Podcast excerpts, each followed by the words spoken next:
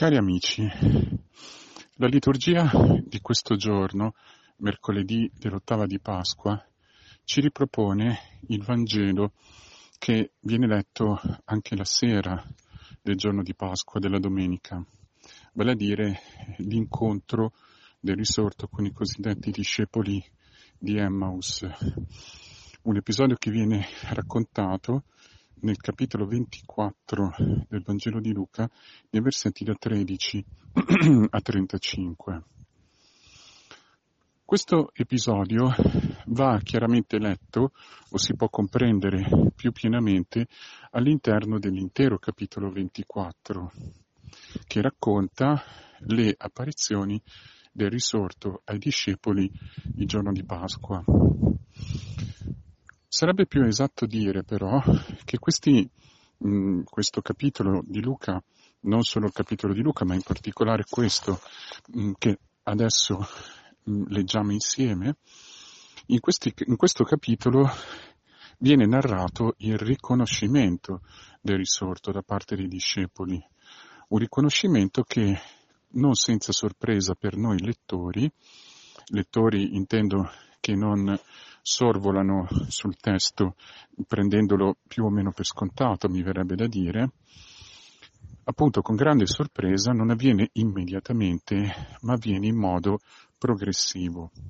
Avviene in modo progressivo dentro ogni specifico racconto, quindi le donne, i discepoli di Emmaus e poi la comunità riunita, ma avviene anche all'interno del capitolo 24 nel suo complesso, andando appunto una specie, sembra una specie di percorso, chiamiamolo ideale, dal primo incontro delle donne con questi due misteriosi personaggi, uomini in bianche vesti, nel luogo del sepolcro, fino all'incontro, al riconoscimento, al, verrebbe da dire, esperienza dell'umanità risorta del Signore nella, alla fine del capitolo diciamo, nel luogo dove i discepoli erano riuniti. Questa struttura generale del capitolo 24 e in modo specifico la struttura di ognuno di questi tre singoli episodi fa capire che l'incontro tra il risorto e i discepoli implica un riconoscimento. Per essere più precisi, implica uno svelamento un andare incontro da parte del Signore e dall'altra parte un riconoscimento da parte dei discepoli. Il Vangelo di Luca e il Vangelo di Giovanni, in questo senso, più ancora che il Vangelo di Matteo e quello di Marco, hanno a cuore eh, di mettere in luce il fatto del riconoscimento e la dinamica di progressivo passaggio dalla cecità alla visione. Mentre Matteo e Marco, soprattutto Matteo, se ricordiamo il Vangelo del giorno di Pasqua, della messa della mattina, mentre Matteo ha di fatto, racconta come le donne riconoscano Gesù immediatamente appena lo vedono, gli abbracciano i piedi, se ricordate, lo adorano, in Luca e in Giovanni questo riconoscimento avviene dopo un cammino, nello specifico del Vangelo di Emmaus sottolineiamo due cose, due piccoli aspetti. Uno è proprio questa domanda. Come mai è necessario un cammino per riconoscere il risorto? L'Evangelista è molto attento a evidenziare questo fatto al versetto 16 del capitolo 24, appunto, dice che gli occhi dei discepoli, di questi due discepoli che noi chiamiamo i discepoli di Amos, erano trattenuti dal riconoscerlo. Così dice più o meno il testo greco. Nella traduzione italiana abbiamo impediti a riconoscerlo. e verso la fine del, eh, dell'episodio, al versetto 31, gli occhi si aprono. Viene detto così, furono aperti, furono aperti.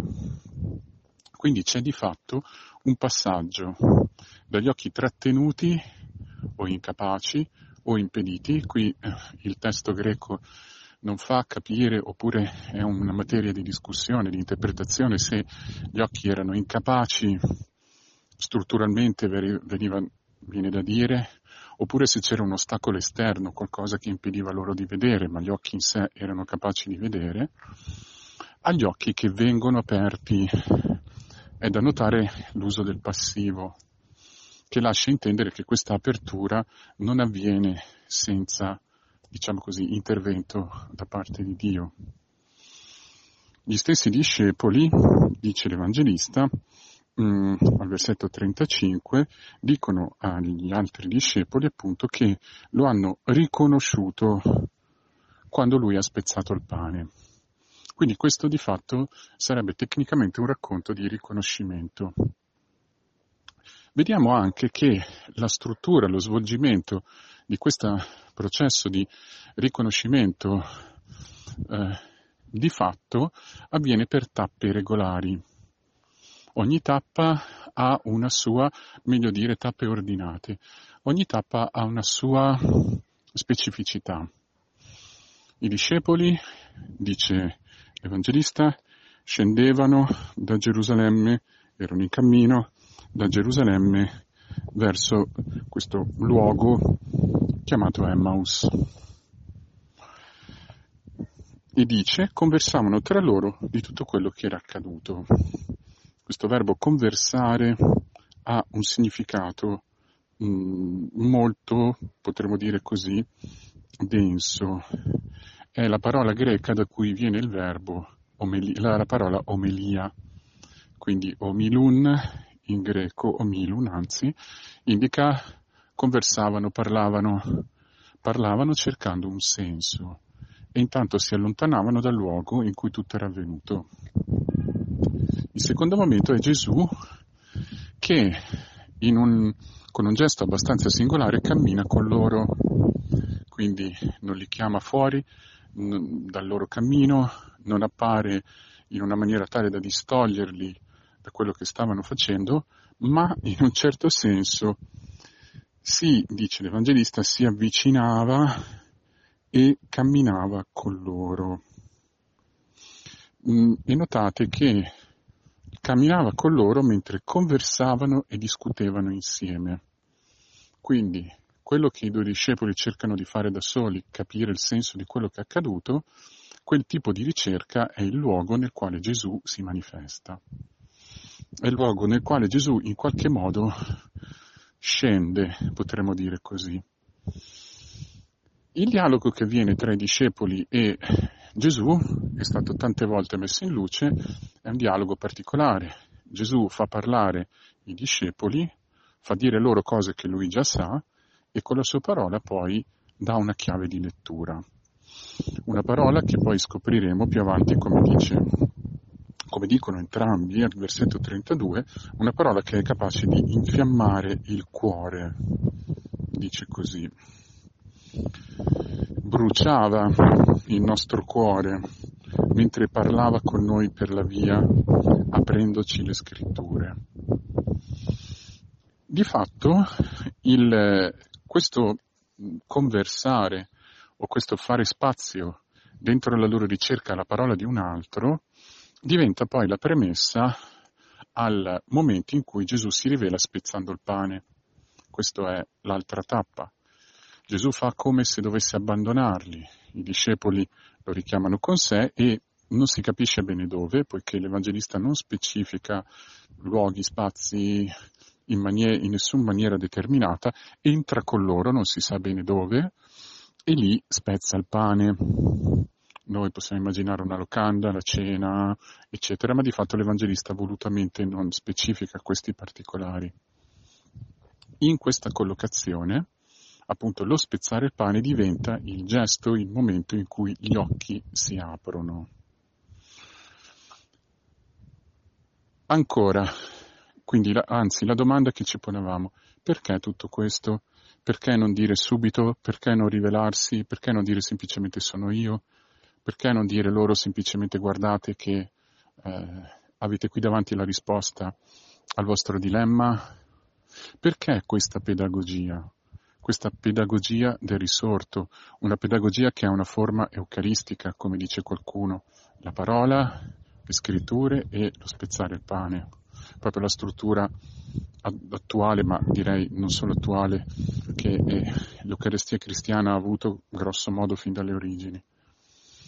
Di fatto questa pedagogia ha, trova la sua ragione nel fatto che il riconoscimento del risorto implica in maniera specifica il riconoscimento del piano di Dio, che la fede nella risurrezione e nel risorto porta con sé il riconoscere, potremmo dire il vedere, certamente non solo con gli occhi del corpo, la congruenza, gli incastri, verrebbe da dire, l'organicità del piano di Dio.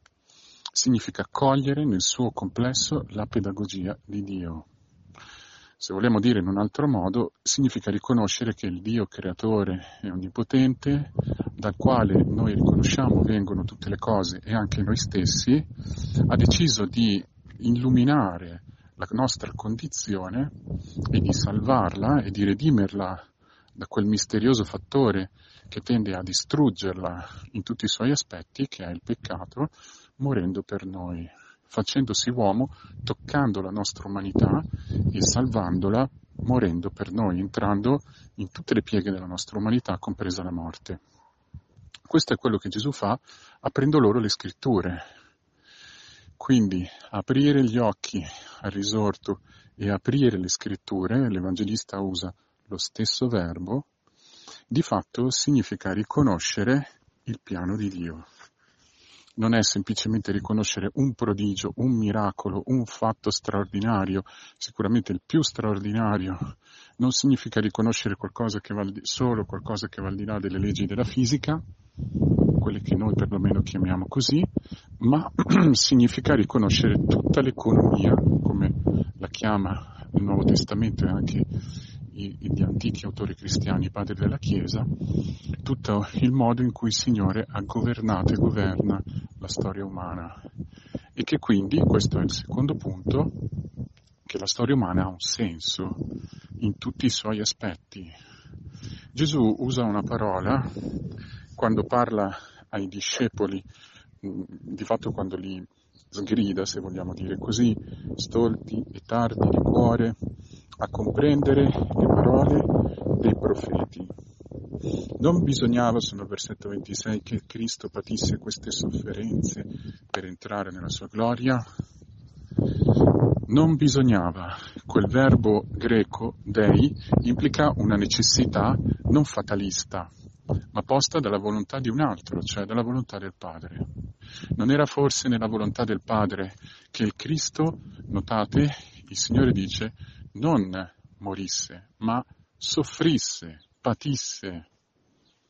Luca è quell'evangelista che narra di come Gesù durante l'ultima cena, capitolo 22, eh, dice queste parole. Ho tanto desiderato mangiare questa Pasqua con voi prima di patire, prima di soffrire. Quindi tutta appunto la passione, tutta la gli eventi che portano alla condanna, morte e poi risurrezione del Signore viene vista sotto la luce della sofferenza. E qui Gesù ai discepoli di Amos fa lo stesso.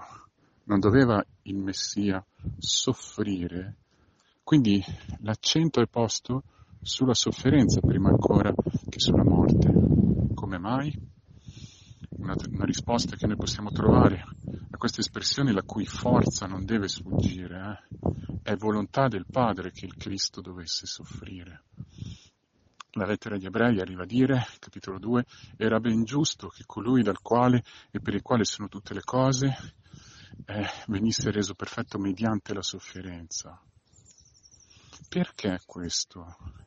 Perché la sofferenza è senz'altro uno degli aspetti, se non l'aspetto più misterioso, più difficile della nostra condizione.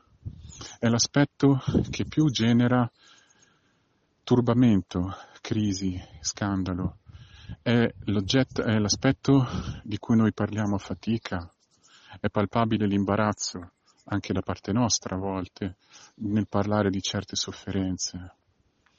Perché di fatto ne cogliamo un aspetto di mistero e abbiamo sempre timore di invadere nella persona di chi ci parla delle sue sofferenze uno spazio tutto sommato, non dico sacro, ma quasi.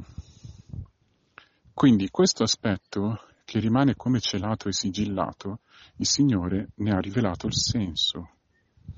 Dire che Lui ha patito e quindi che lui ha sofferto, significa dire in un certo senso il Dio stesso, il Signore, ha sofferto. E dire questo non vuol dire che ha solo subito le sofferenze, ma queste sofferenze sono diventate il veicolo della vita eterna. È la sofferenza che da forza distruttrice di crisi, di scandalo, diventa doglia del parto. È la sofferenza che da scrigno sigillato, enigma insolubile, diventa luogo abitato dalla misericordia di Dio e nel quale si rivela appunto la misericordia di Dio. E la difficoltà dei discepoli di Emmons è proprio questa. Come si fa a riconoscere il piano di Dio nella figura di questo profeta potente in parole ed opere che viene barbaramente ucciso? Noi che speravamo fosse lui a liberare Israele, viene ucciso. E il Signore dice, non capite che tutto il piano di Dio era esattamente questo, bisognava morire, perché attraverso la morte tu dai senso, illumini, dai un nome a tutta la condizione umana. E senza questa parola la condizione umana rimane un enigma. E il dono che noi chiediamo al Signore è quello che anche i nostri occhi il nostro cuore si aprano e lo riconoscano mentre spezza il pane per noi, mentre attraverso la sua parola ci illumina sulle profondità della misericordia di Dio e mentre con il dono del pane, dono di se stesso, ci inserisce o fa abitare dentro di noi quella parola che è capace di dare senso ad ogni cosa.